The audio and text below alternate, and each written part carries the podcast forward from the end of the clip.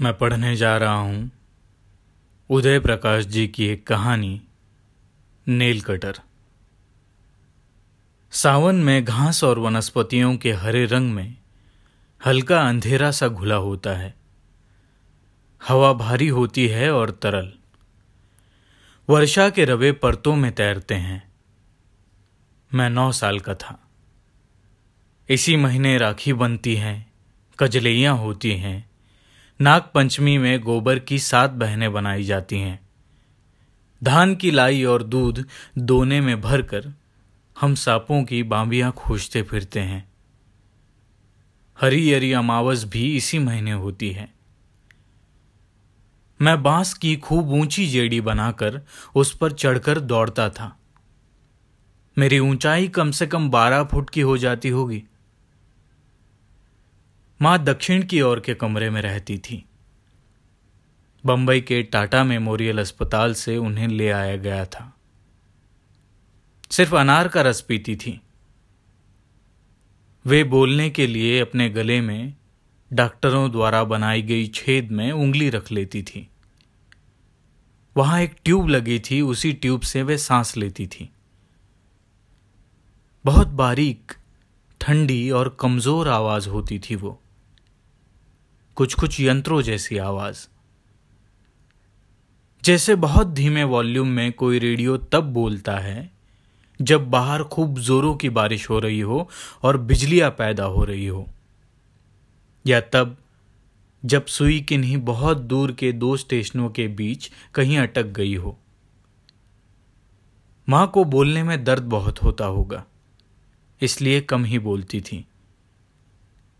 उस यंत्र जैसी आवाज़ में हम माँ की पुरानी, अपनी आवाज़ खोजने की कोशिश करते।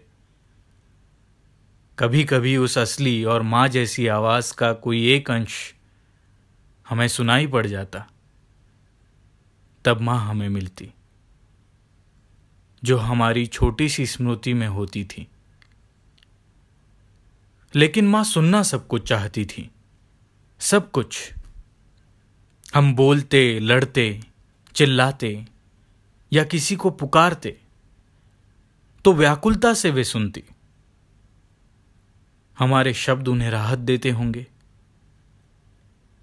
उनकी सिर्फ़ आँखें बची थी, जिन्हें देखकर मुझे उम्मीद बनती थी कि माँ कहीं जाएँगी नहीं, मेरे पूरे जीवन भर रही आएँगी। मैं हमेशा के लिए उनकी उपस्थिति चाहता था। चाहे वे चित्र की तरह या मूर्ति की तरह ही रही आए और न बोले। लेकिन उनके जीवित होने का विश्वास भी रहा है, जैसा कि चित्रों के साथ नहीं होता।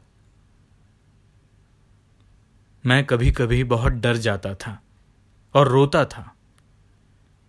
अपने जीवन में अचानक मुझे कोई एक बहुत खाली, बिल्कुल खाली जगह दिख जाती थी।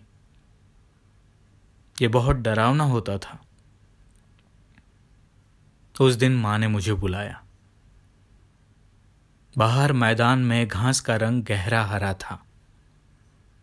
बादल बहुत थे और हवा में भार था। वो भीगी हुई थी। माँ ने अपनी हथेली मेरे सामने फैला दी।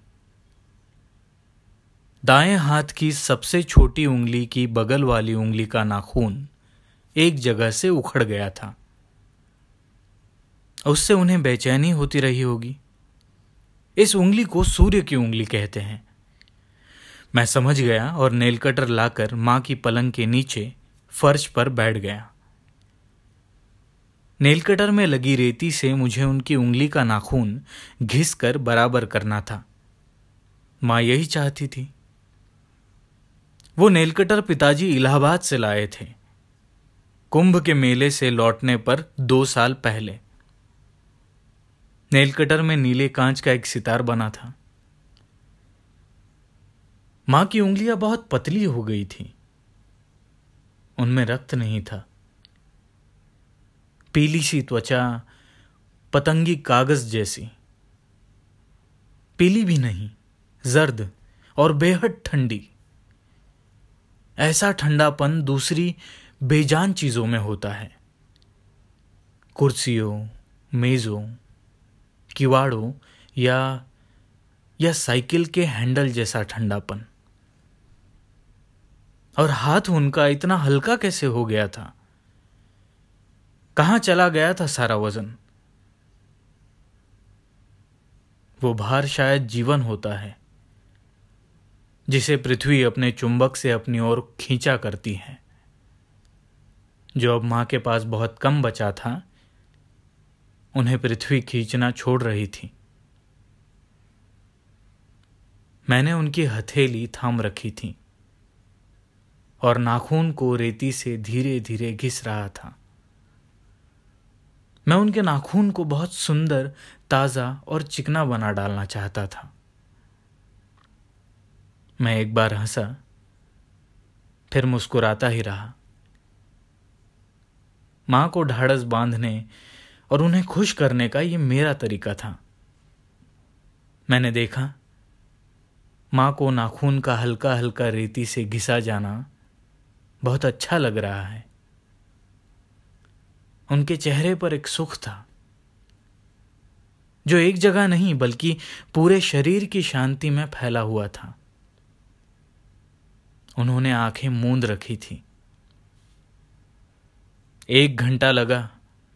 मैंने उनकी एक उंगली ही नहीं, सारी उंगलियों के नाखून खूब अच्छे कर दिए। माँ ने अपनी उंगलियाँ देखी। ये कितना कमज़ोर और हर का क्षण होता है, जब नाखून जीवन का विश्वास देते हैं। कितने सुंदर और चिकने नाखून हो गए थे। माँ ने मेरे बालों को छुआ। वे कुछ बोलना चाहती थी, लेकिन मैंने रोक दिया।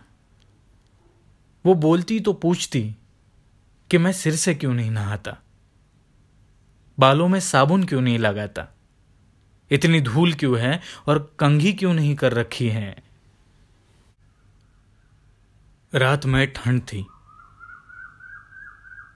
बाहर पानी जोरों से गिर रहा था। सावन में रात की बारिश की अपनी एक गंभीर आवाज़ होती है।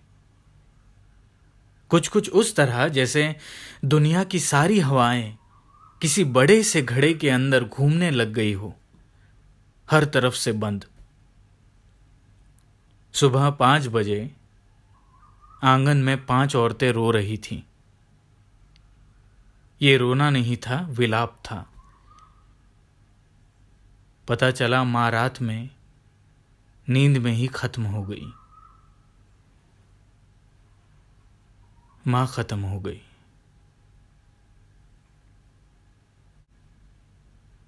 मैंने फिर कभी उनके घिसे हुए नाखून नहीं देखे। मैंने उस रात सोने से पहले अपने तकिए के नीचे वो नेल कटर रख दिया था। उसे मैंने बहुत खोजा, बल्कि आज तक कई वर्षों के बाद भी, लेकिन वो आज भी नहीं मिला। वो पता नहीं कहाँ खो गया। हो सकता है वो किसी बहुत ही आसान सी जगह पर रखा हुआ हो, और सिर्फ़ मेरे भूल जाने के कारण वो मिल नहीं पा रहा हो। मैं अक्सर उसे खोजने लगता हूँ। क्योंकि चीज़ें कभी खोती नहीं है। वे तो रहती ही हैं, अपने पूरे अस्तित्व और वज़न के साथ। सिर्फ़ हम उनकी वो जगह भूल जाते हैं।